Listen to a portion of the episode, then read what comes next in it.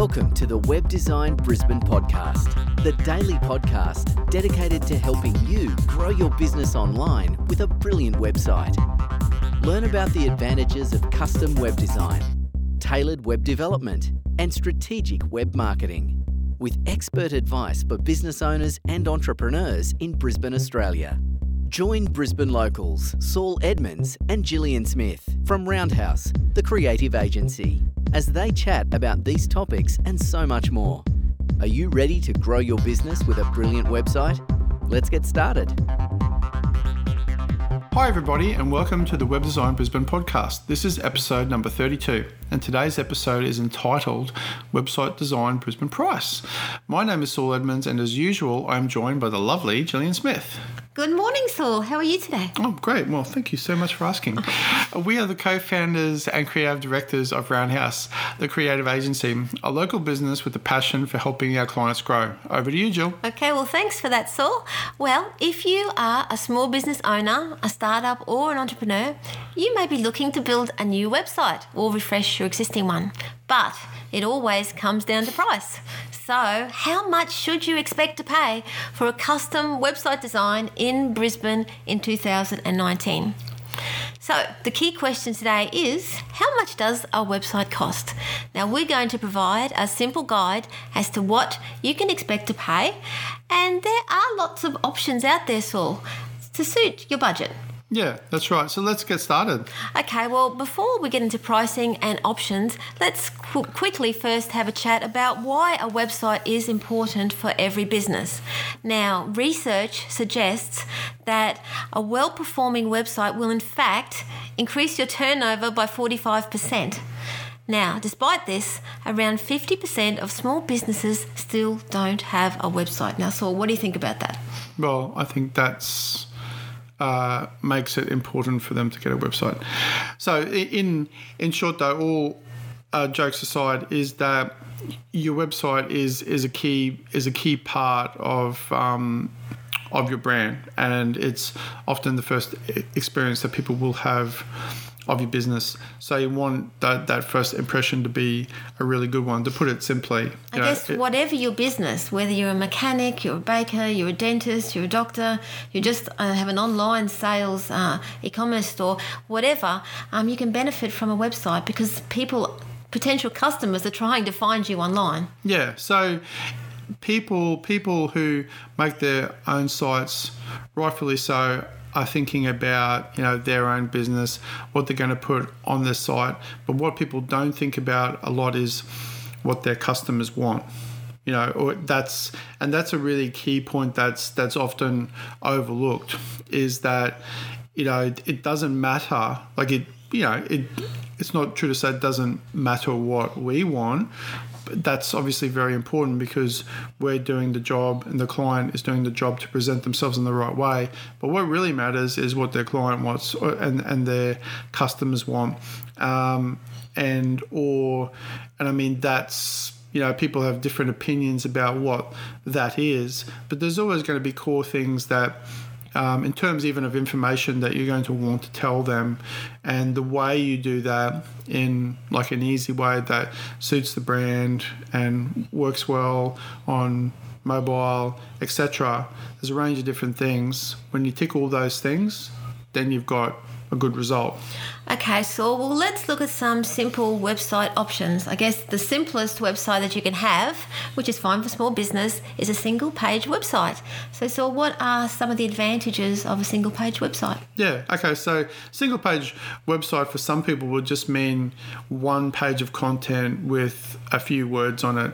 I think generally most people would accept that if you want to if you're trying to present your business even though that's a much more affordable option the reality is that um, the price difference even won't be that great between doing say that and what we would consider to be a single page scrolling website. So that means you're still actually looking at it on one page but it can look and feel a bit m- more like a, a more filled out website, even if it's a, an entry point site where you don't have a great deal of content. Uh, for some reason, you need need to get it up quickly, and you've got and you don't have a great deal that you want to spend on it or can spend on it. At least getting something up is is really important, but it doesn't mean you actually um, have to have something that doesn't tick certain um, certain points that you need to convey to people. It can still do a good job. And you can always add to it over time. Yeah, that's right. That's the other thing is that every every site generally these days, um, or at least all the ones that we build, are part of a content management system that you can easily add to, and you can upgrade as the site reflects uh, the changing nature of your business as well. Okay, so let's talk about pricing for single page websites. What is some general price guides uh, regarding a single page website for people interested? Okay, so this is is will obviously depend on like a single page website can sometimes have you know some uh, products still for sale on it or do a range of other features it doesn't necessarily mean it's going to be um, like purely an informational site but very very broadly like a single page website. If you go to different um, uh, places could be under a thousand dollars. Um, it could be uh, a lot more than that, but generally you'd have like a range for a single page site. If we're talking about like a very simple informational site between like one to three thousand dollars.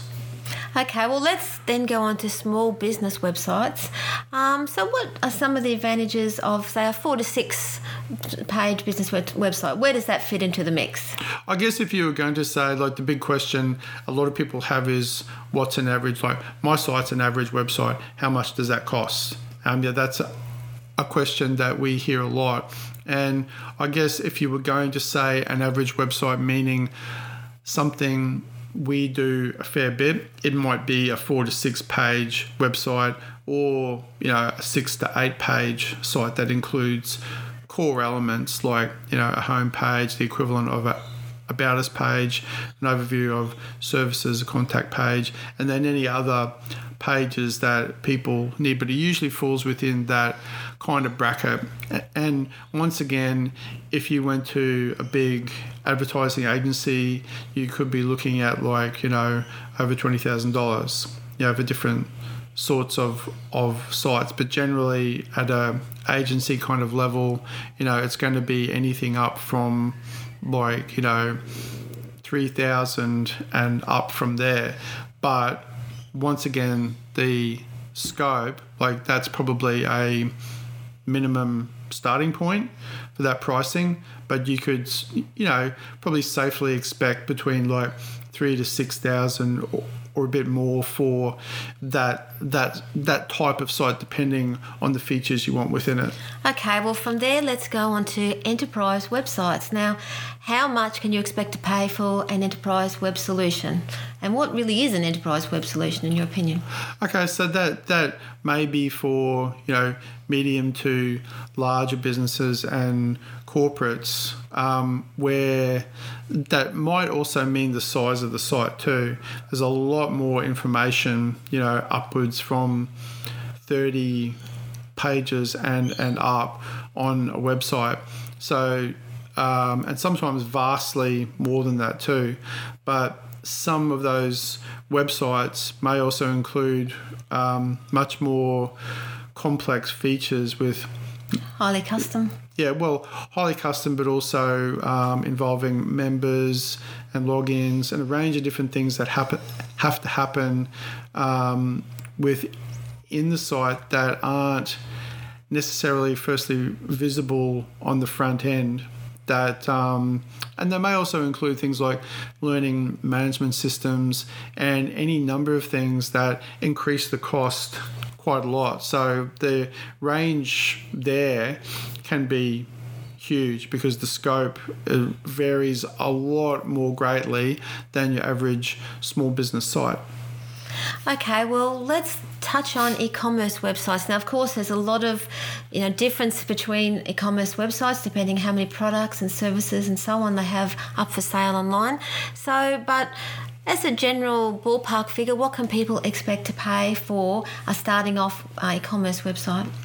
Okay, so this once again part of the way in which um, things like this are, are priced comes down to the amount of time that has to be spent on, um, say, adding products. If you've got an e-commerce site that's got one product, it's obviously you know anyone would understand that that would be a lot less overall than a site that's got 10,000 products because there's just literally the time involved that takes um, like a, a, considerable amount of time to add that many products and just to go through them, organize them in, in the right way.